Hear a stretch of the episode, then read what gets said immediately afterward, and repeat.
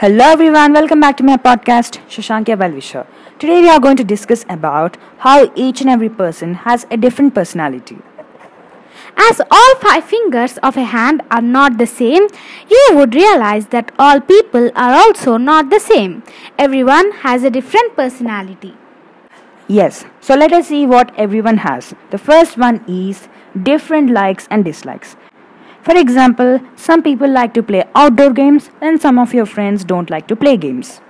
Different sensitivity levels. Some people can take criticism or a joke in a positive manner, but some people get very annoyed if you joke with them.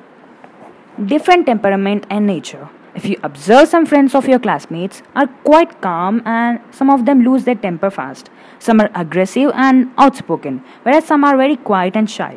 Some are very sensitive and get upset very soon. So we behave in a different ways owing to our distinct natures and temperament. Different beliefs. Every person has a different way of looking at things because of various belief systems. This happens because we come from different regions, backgrounds, cultures, and our upbringing is also different. Therefore, each one of us has a different personality. So, different educational and intellectual levels. This matters a lot because when you speak to an educated, well informed person, you have to strike a conversation which will make sense to him. Likewise, if you speak to a class 3 child, you have to speak what interests him and what he understands. So, that is all about how each one of us has a different personality. So, let's meet in our next episode. Till then, bye bye.